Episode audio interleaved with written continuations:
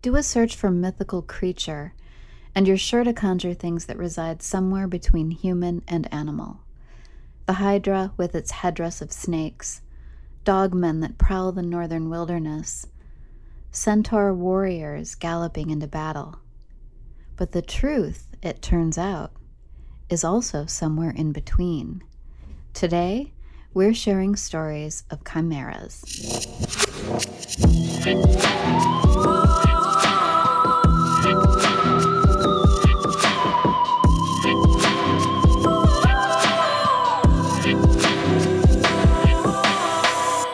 Welcome to Shadowland, everybody. Welcome. This is a podcast that shines a spotlight on stories of the supernatural, mysterious, eerie, and unexplained.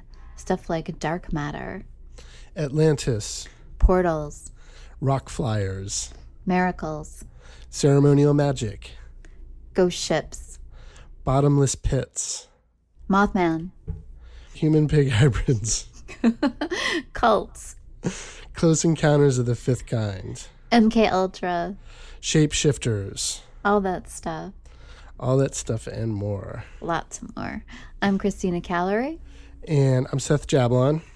and today, we're doing Chimeras. chimeras and human, human pig, pig hybrids. hybrids. Nice. Finally. Finally, finally. Although I feel like that's going to be the shortest bit that I'm going to talk about, but finally doing them. Long time coming. Um, cool. Well, like, yeah, I mean, I was excited to do this just because of the human pig hybrids thing, but then, like, kind of scratching in the surface of it, it's like kind of a very weird topic, right? Like, there's like Yeah. a quasi scientific aspect to it, there's a mythological aspect to it. I thought there would be more sort of in the middle, you know? Right. But um, yeah, so I think we'll. and then we'll also have have to like wonder like what is the what's the deeper meaning here? yeah. Why, are we, why are we so drawn this? to this? Yeah, why are we obsessed with it? Yeah. So, um, cool. So, I think I think I'm gonna go first, right? Isn't that what we talked Okay. about? Just because I, I think I'm gonna Well, set you it up. Well, you can yeah you can go first, Okay. even though you you went first last time too. okay. Okay. You deserve it. Just, Okay, I- just do it. okay. All right. So, um, basically, so all right. So, just starting at the beginning. Um, so originally, the word chimera is taken from uh, Greek mythology. Uh, chimera, was a monstrous, fire-breathing hybrid creature of Lycia, who, which was composed of the parts of more than one animal. Um, it was usually depicted as a lion uh, with the head of a goat protruding from its back uh, and a tail that sometimes end, uh, ends with a snake's head. Wow, that sounds really complicated. Yeah, yeah. So when you hear chimera, you think of this sort of smooth combination of two animals, or at least I did, right? Like, but it's much more sort of haphazard and tacked on, right? Like the goat head is is not like a second head next to the lion one. It's really sort of grafted onto its back, right? And then the, like the snake tail is also weird. Like it's just it's not like oh, it's also part snake. It's no, it's got like a snake living on its butt sort of thing. So it's like it definitely feels like pasted together in a weird way, like kind of on purpose. Um, so obviously this is a, a whole thing in Greek mythology, right? Like Medusa, Medusa had snakes for hair, right? The Minotaur is another obvious example. Um, the Minotaur, you know, had you know being said to have spawned from the liaison of a woman and a bull, um, which I think that it means it's a certain type of you know sort of uh, uh, uh, psychological union, right? Like very often this is like the spawn of something, a human mating with some type of god or sort of like principle or something. So I definitely feel like in Greek mythology it was meant to be um, much more psychological, right? So, you know, I definitely went into this topic believing that these were more like uh, composite aspects that were mo- meant to represent sort of psychological traits or ab- abnor- abnormal psychological traits or spiritual or supernatural powers. And like after going through it, like I still think that you know, like I think that's what the Greeks the Greek writers were were trying to get at. Um, but as some of these myths moved more into folklore, Uh, it, it definitely made me wonder what you know what has us so obsessed with this idea of some of these creatures like actually existing, right? And there's definitely like an obsession there, right? And we'll we'll get into that probably For a lot sure. more with yours, but Well, I mean, you could even look at something like flying airplanes as like an attempt at union with birds. uh huh, to yeah, right, right, experience, you know, I wonder, you know, how much of it has to do with looking at nature and coveting and wanting to yeah, join with it in some way, or yeah, or yeah, yeah, feeling alienated from it. Um, yeah. mhm. Yeah, so you know, beyond folklore, though the the term chimera has also made its way into the sort of scientific world, and you know, it's sometimes used with specificity, specificity, uh, and sometimes it's sort of used as a synonym with hybrid. Um, but after all, it's actually a lay term, right? It's not really like super scientific term, even though it is used. You know, the word chimeraism is is used uh, in science. Um, so, in the scientific sense, chimeraism is defined by having two sets of genes, right? So, in other words, a genetic chimera is a single organism that is composed of cells from uh, different individuals.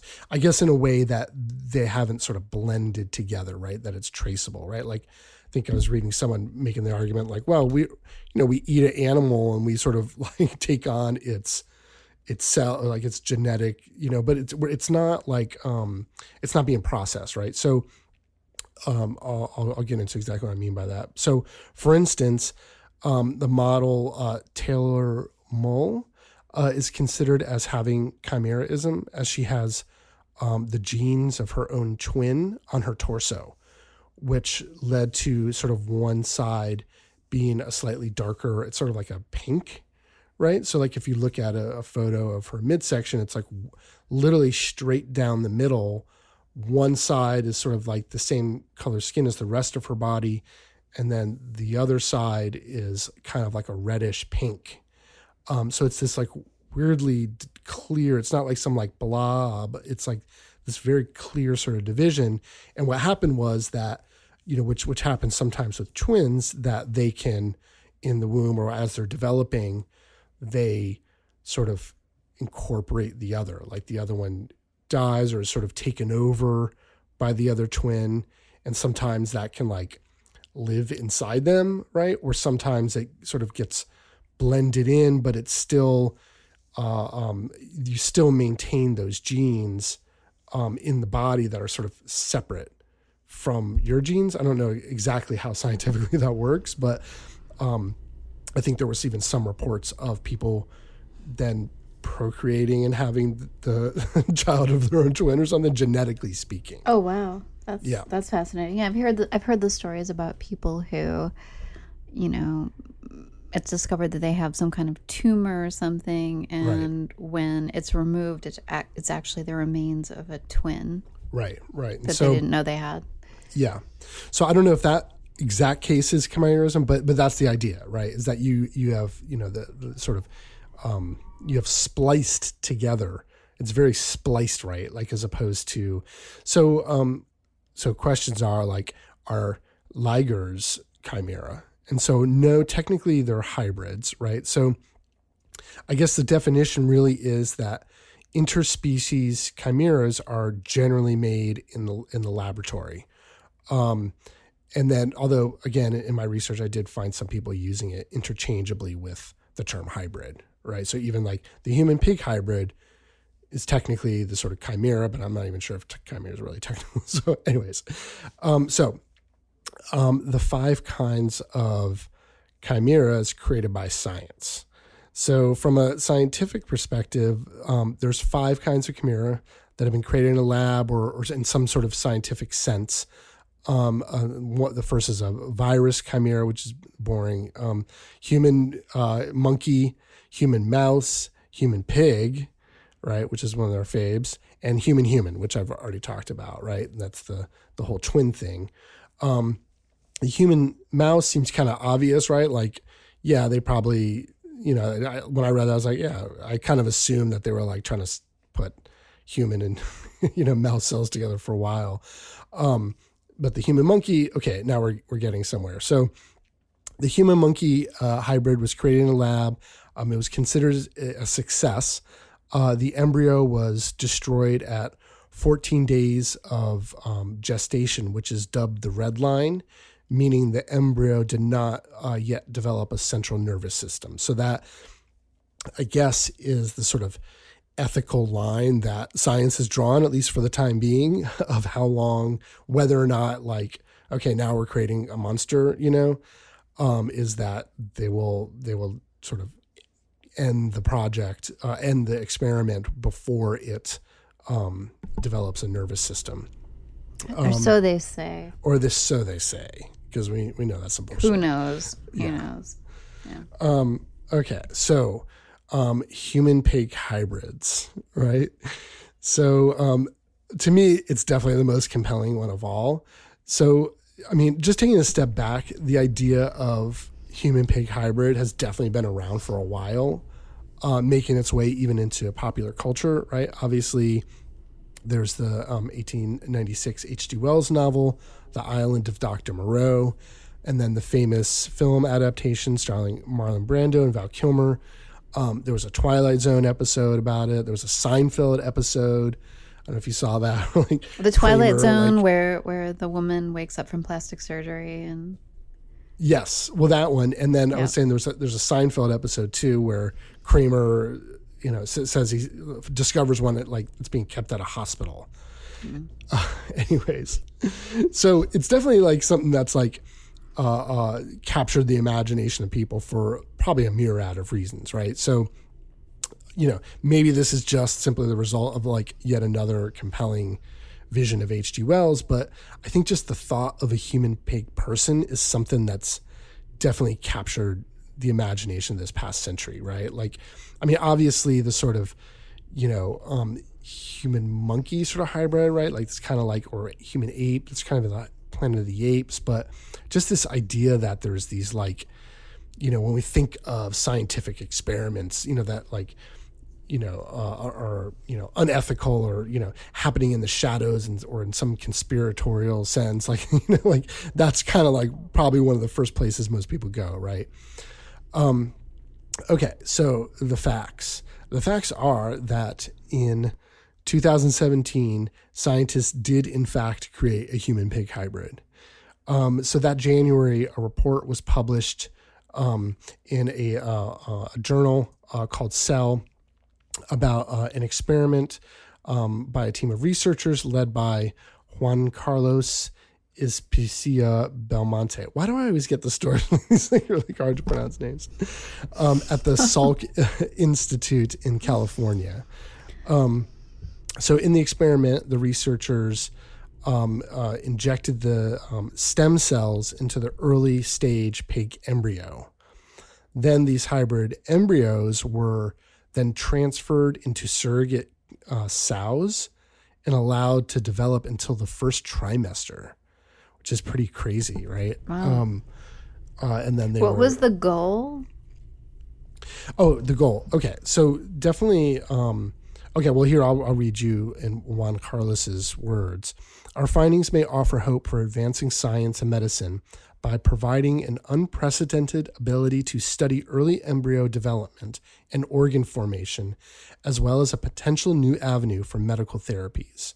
So bottom line is like they're trying to figure out how to grow organs, right? Like that's that's the general gist of what all the stuff they're doing, right? Like hmm. and one of the reasons that that pigs are ideal is because the size, right? They can grow organs that are comparable in size. And I think there's a few other things like flesh wise like I think they've like actually done weird things like growing ears on their backs and stuff like yeah, that. Yeah, I heard I think that wasn't there a mouse? Wasn't that the human mouse? Yeah, I think there was oh right, right. There's like an ear on a mouse ear. or whatever, but yeah. um I think something about their their flesh is like something like ours.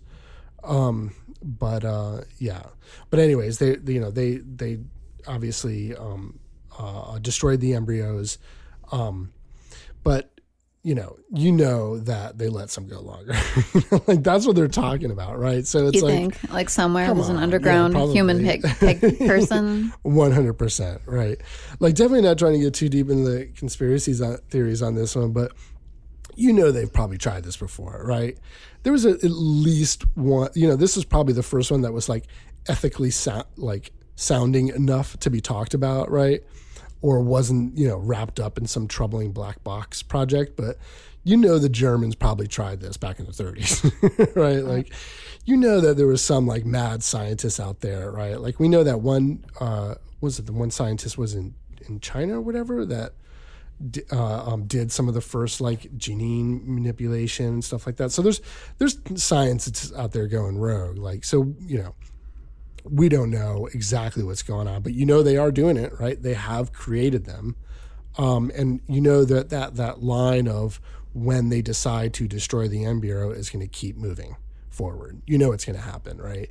I'm sure there's going to be debate about it, but um, so okay, so that's the science stuff. Um, but you know this this whole like human pig hybrid thing um, and chimera in general has definitely like taken off on the internet, right? And that's kind of where my interest in this topic lies, right? Like I'm sure at least some of our listeners are familiar with all the like weird photos circulating on the internet over the past um, you know few decades of supposed uh, human pig hybrids. Um, so you know some of these images definitely captured my imagination. Um, you know, and I would definitely like truck them out, you know, after a joint at a dinner party.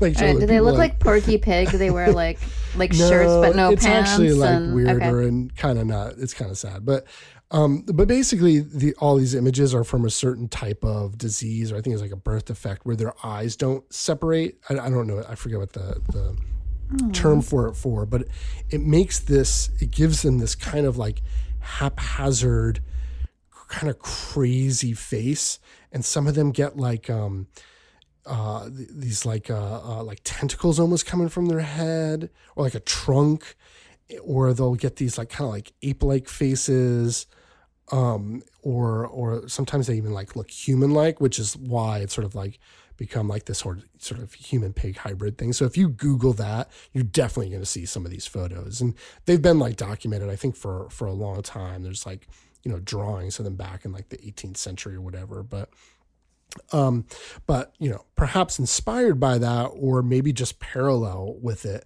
were um, a number of ho- straight up hoaxes, and then also images taken out of context, um, specifically of sculptures of human pig hybrids made by artists or tricksters, right?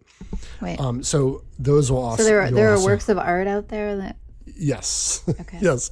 People like to take the time to make these hybrids, right? And it's not just human pig, right? There's definitely ones out there um, of, of all kinds. I think there's even like, I think there was even a period of time in like 18th century America where people were just going around, uh, like back when they started doing like taxidermy, they would just start stitching animals together, you know, and like making shit up basically like selling them as like curiosities. Like, you know, you go to some like weird like museum, uh, and they would have these sort of like stitched together animals. I think, in fact, I think some of the early scientists thought th- that the platypus was was in fact that right. They were sent the platypus carcass, and they thought it had been stitched together. In fact, they like looked for the stitching because they didn't believe that here was this you know creature that had the duck bill and all that.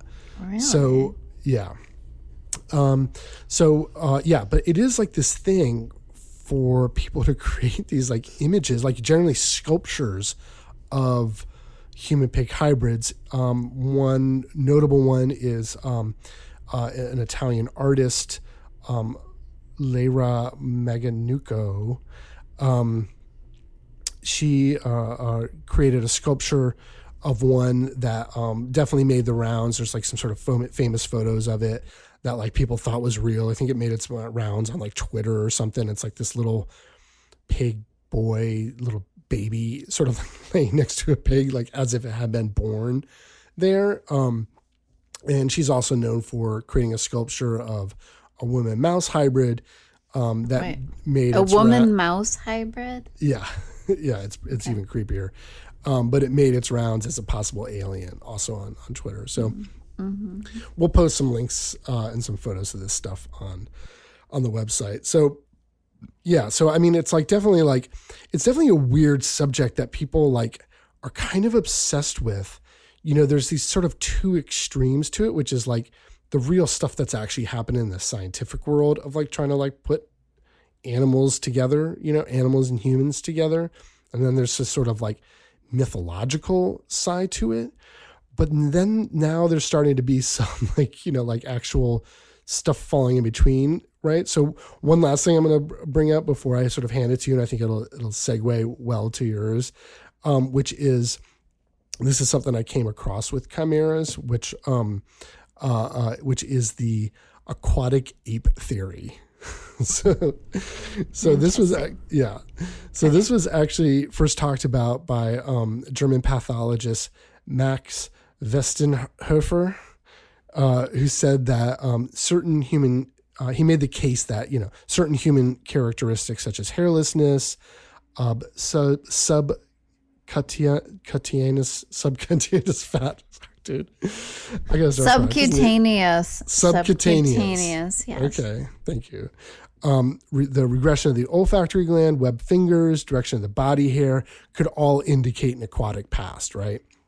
And he cited a bunch of authors that uh, made you know similar speculations. He at least at one time did not believe that humans came from apes. So he believed that this may have been during the Cretaceous period, contrary to what you know uh, is possible given the geologic and ev- evolutionary um, biology evidence at the time. Um, in his words, uh, the postulation of an aquatic mode of life during an early stage of human evolution is a tenable hypothesis for which inquiry may produce additional supporting evidence.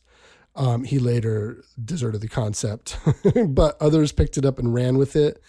Um, so more, a more modern one was the Hardy Morgan hypothesis, um, which was uh, my thesis is that a branch of this uh, primitive ape stock was forced by competition from life in the trees to feed on the seashores and to hunt for food, shellfish, sea urchins, etc., in the shallow waters off the coast. I suppose they were forced to live in the water, uh, just as we've seen happen in so many other groups of uh, terrestrial animals.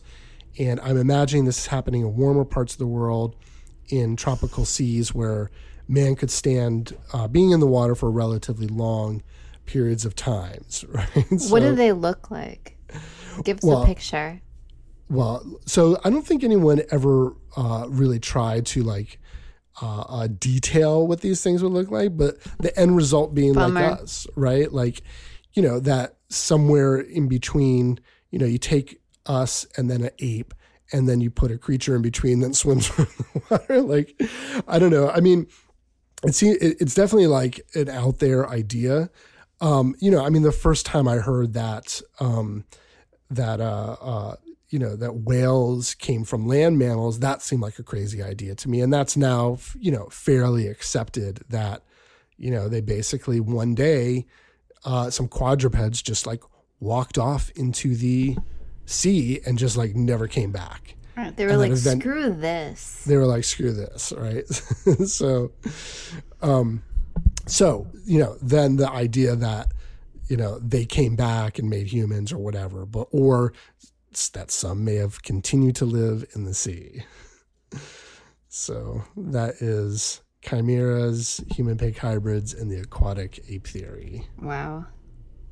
Amazing. um Amazing.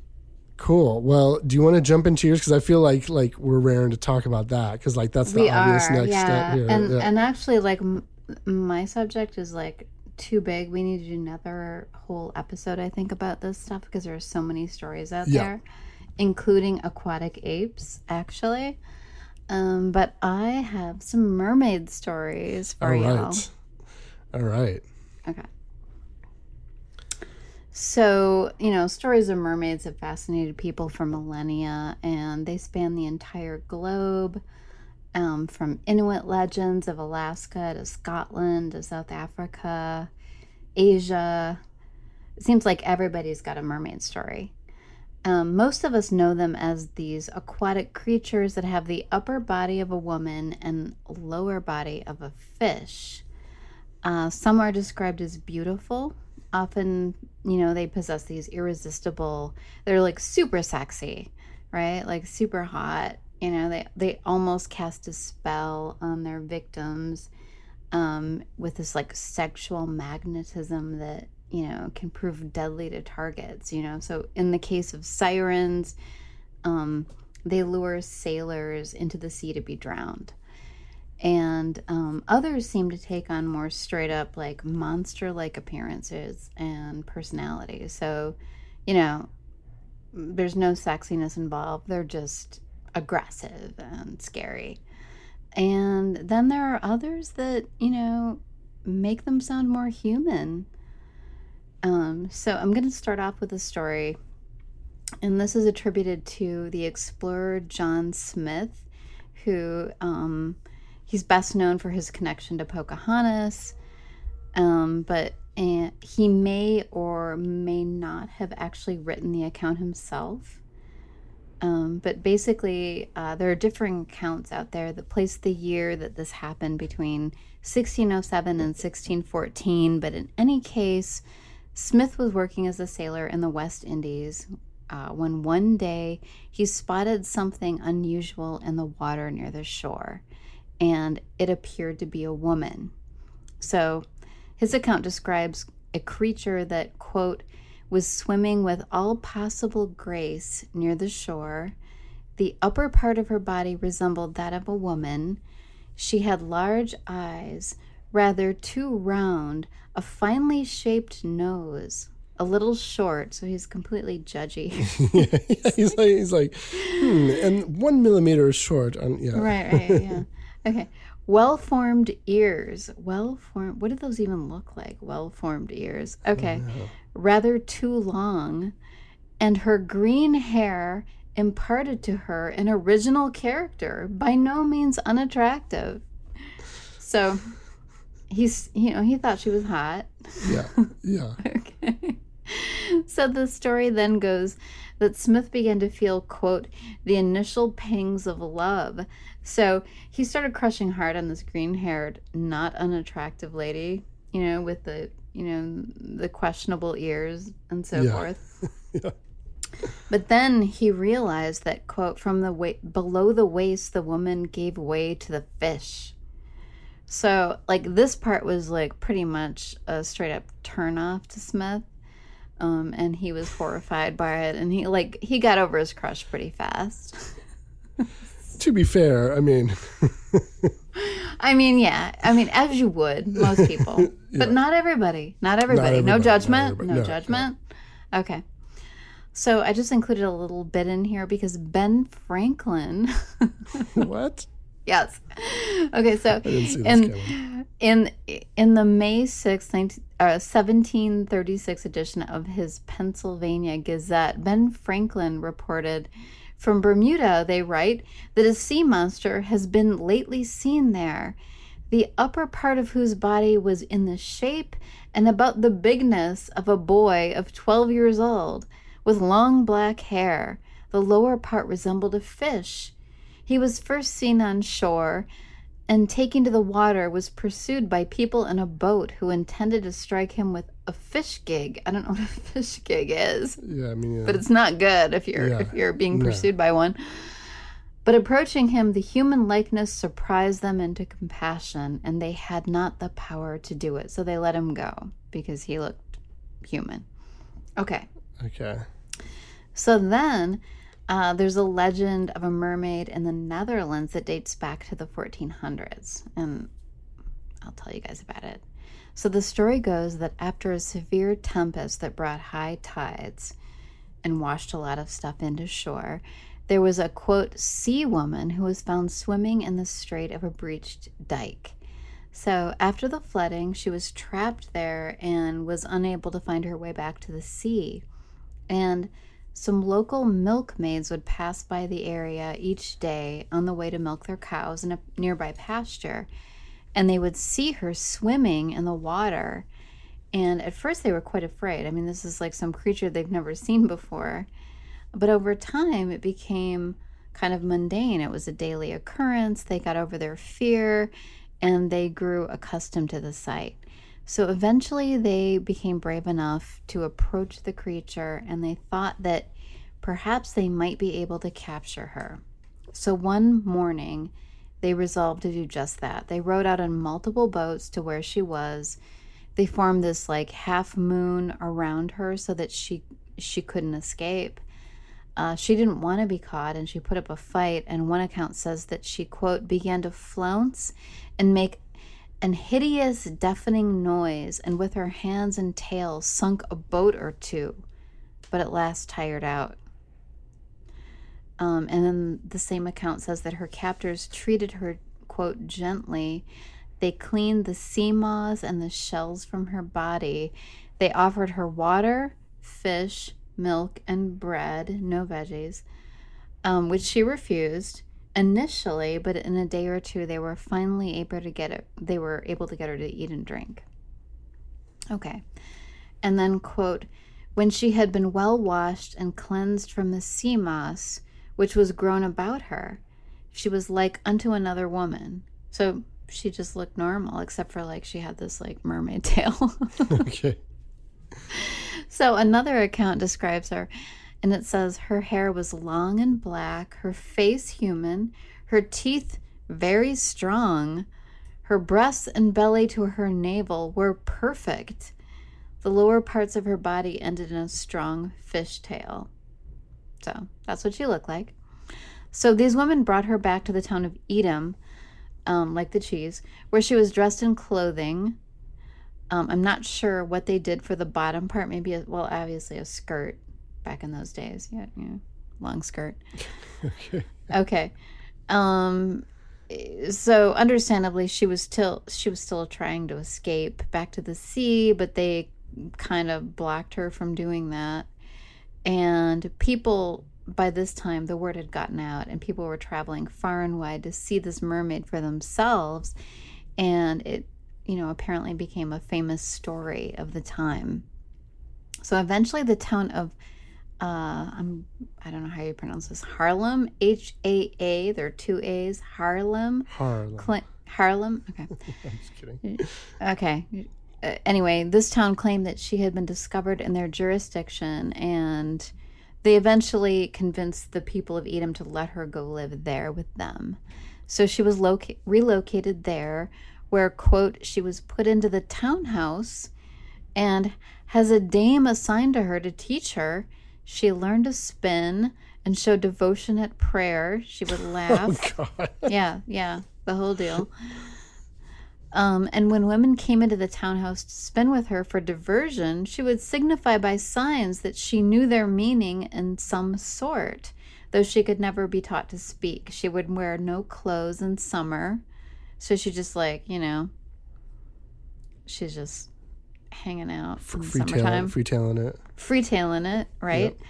Uh, part of her hair was uh, up in a Dutch dress and part hanged long and naturally. I'm not really sure what that means, but like it looks like it's like kind of like a partial updo, right. maybe. Okay. okay. So, so she would have her tail on the water and accordingly had a tub of water under her chair made on purpose for her. So they like accommodated her needs. Um, and they gave her like, okay, she could like hang out with her fish portion of her body and some water. And then she ate milk, water, bread, butter, and fish. And she lived thus out of her element, except for her tail, for 15 or 16 years. End quote. Whoa. Okay. okay. And then she apparently converted to Christianity, and they believed this because accounts uh, indicated that although she couldn't speak, she would bow before the cross. So she was, when she finally died after 15 or 16 years, she was buried in a churchyard. Wow. Okay, yeah. That's a great okay. story. This is a long time for a mermaid sighting, yeah, right? 15, 16 years. I mean, that's not yeah. a sighting. That's like, yeah. Right. Yeah, it should be. You know, just they live, live with lived you. with them. Right. Okay. So, so this yeah, next story. Can I ask you just, you, like, yeah, sure. I just want to make one comment on it.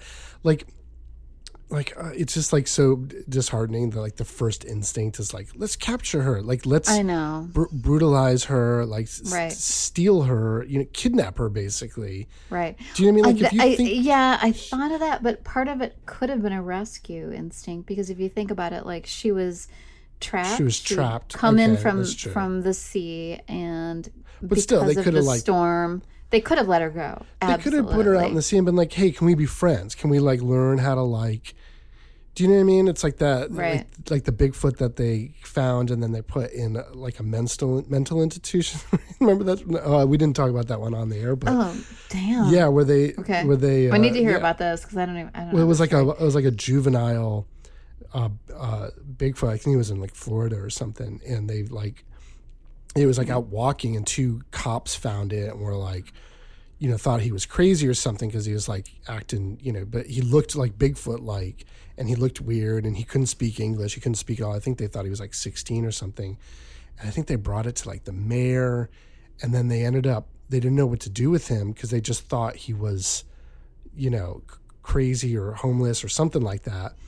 And then, but the, the description of them is very like Bigfoot like, just like the ones that I had, you know, from that, um, you know, from that area.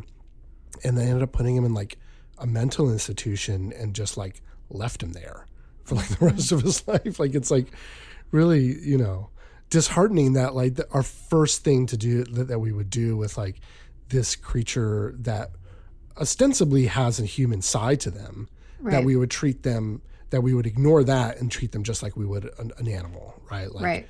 oh Right. this is a possession of ours now let's like put it in the or because we human we're, we're human and we live a certain way of life. That right so let's obviously it this is better this is for the this best way. creature, right? Right, Because like it appears to be spinning. quasi-human. why Yeah. would you want to teach like this like creature Okay. to, okay sorry so sorry i just wanted to like interject that Yeah, yeah, no, no, completely, completely hear you. All right. Uh, so this next one is more recent. So in 2009, in Kiryat Yam, Israel, dozens of reports flooded in from this coastal town, uh, which has a population of about 39,000. So it's a fairly small town. But people there claimed that they saw a young woman with a tail who would either be lying on the beach or nearby rocks, um, or maybe frolicking in the water. Um, some reports said she even performed aerial tricks. You know, she could do like fancy jumps and stuff before she descended back back into the depths. And she was most likely to be seen at sunset. Um, if she realized she was being watched, she'd dive back into the water as soon as she realized that. And um, there are a few accounts here, so I'll just read you what one person said. I was with friends when suddenly we saw a woman laying on the sand in a weird way. At first, I thought she was just another sunbather, but when we approached, she jumped into the water and disappeared. We were all in shock because we saw she had a tail.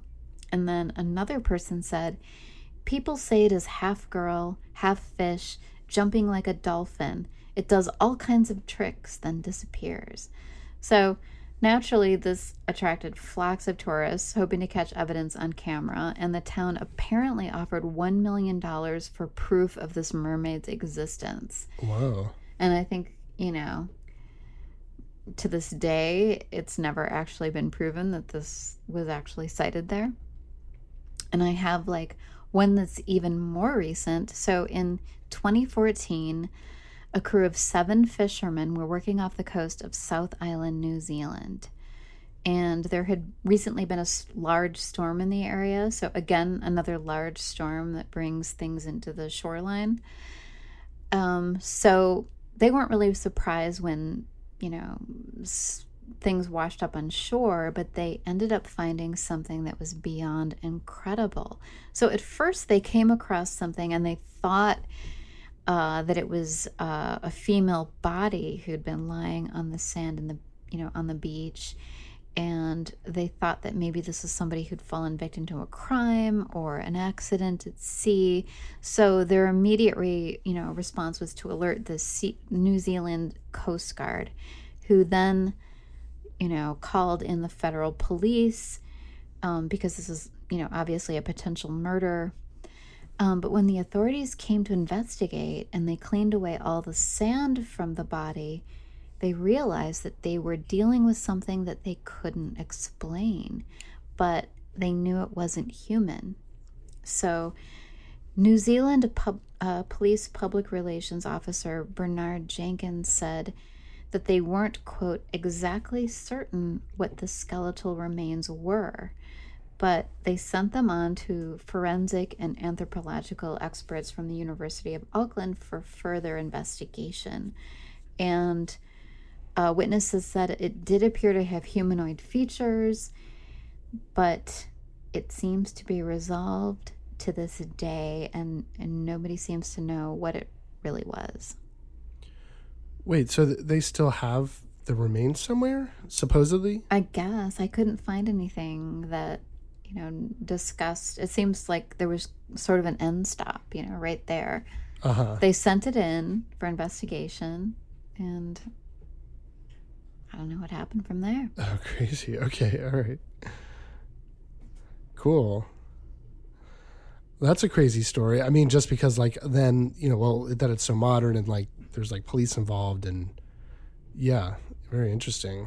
Yeah, but when you look into this, I mean, mermaids have been sighted all over the world. I mean, there have Yeah. been sightings in Japan and South Right. Africa and in Alaska. I mean, some people speculated that, you know, there's kind of a version of missing 411 in Alaska where people go missing. Some people think that these um, mermaid creatures could be the culprits. Oh, really? That, like, Yeah. yeah, you get too close to them and they'll fuck you up. Yeah, they'll fuck you up. Oh, interesting. Yeah. So yeah, I mean, like, um, well, I mean, I guess it's it, the the the modern story is compelling to me just because, I mean, you think of mermaid stories and like old fishermen and you know Right. myths and all that Right. stuff. You don't Like the Think old of timey maps. And, as having any sort of modern context beyond the sort of um there's definitely like the human pig hymen there's definitely like a lot of people out there that have tried to create sort of like fake bodies and like discover them on the beach on camera. Like it's definitely like a thing. I mean, there was one that was kind of uh, famous where uh, they took like I think something from the pilot Pirates of the Caribbean. it was like sort of a dummy that was like a prop in the film and put it on a Oh, beach, and people were all like, "Oh my god, it's a dead mermaid!" But yeah, yeah i think there was like a television show that tried to like i can't remember what what channel it was like science channel or something like that they tried to like kind of like the um the megalodon remember that uh the shark week where like did that whole thing where they pretended like they filmed uh, caught a megalodon on camera it's sort of like that but but yeah i mean the the idea that people are out there sort of seeing these things or that it's still an active um you know cryptoid in the, in the sort of collective consciousness of humanity is kind of interesting to me. Like, I definitely went into this this one thinking like, oh, this is definitely just some like fun weird thing that like maybe came out of, you know, the Odyssey or something like or some literature or just folklore in general. It took on like a whole folklore thing with fishermen. I mean, I definitely don't buy the like, oh, it's fishermen who saw manatees and they thought, man, like. I mean, don't look like fucking. the, the, the, it's kind of the stupid. swamp gas of mermaids. yeah, yeah, yeah. you're The right. manatee is the swamp gas of mermaid stories, you know. But um, and so I was just like more interested in like what's the what's the draw? I mean, so okay, so Well, I I, definitely mean, for one thing, so Yeah. much of the ocean is unexplored and remains so. The Yeah. majority of it, we don't know what is there, and it's deadly. I mean, how much more mysterious can you get? yeah, and it's like sort of the ultimate femme fatale, right? Like that'll like That's- draw that you into the sort of watery depths. I mean, is that? I mean, there's definitely like a sexual allure to the whole thing, which when you sort of break So it you kind of have to wonder. I mean, these guys. I mean, they're like away for like long periods That's of time. I mean, they're like pretty horny, and like back then, they're like, no, you know, Yeah.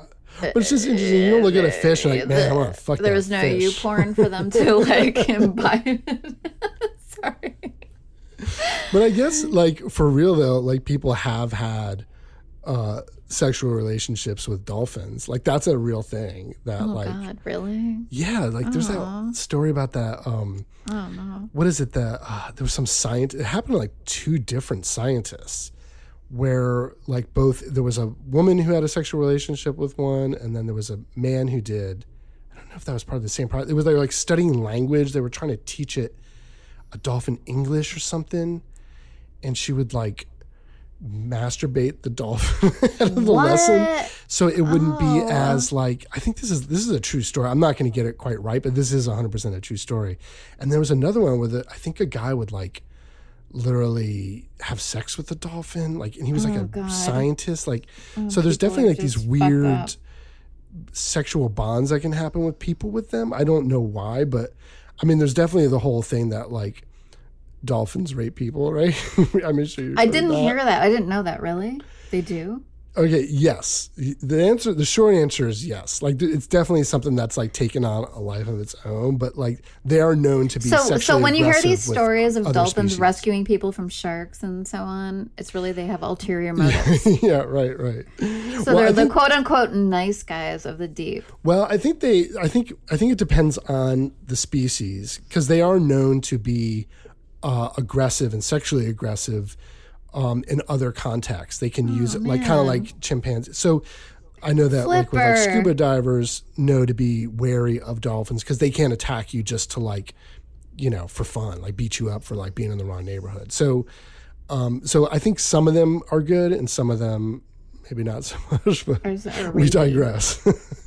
Whoa, this is crazy because I know we're gonna we're gonna be doing like a like a, a an intelligent animal episode. Yes, coming yes. up, but We'll talk maybe- more about dolphins, but But- but um, geez, but I'm just trying to wrap my head Kind of- around this idea of the sexualization of a fish Right.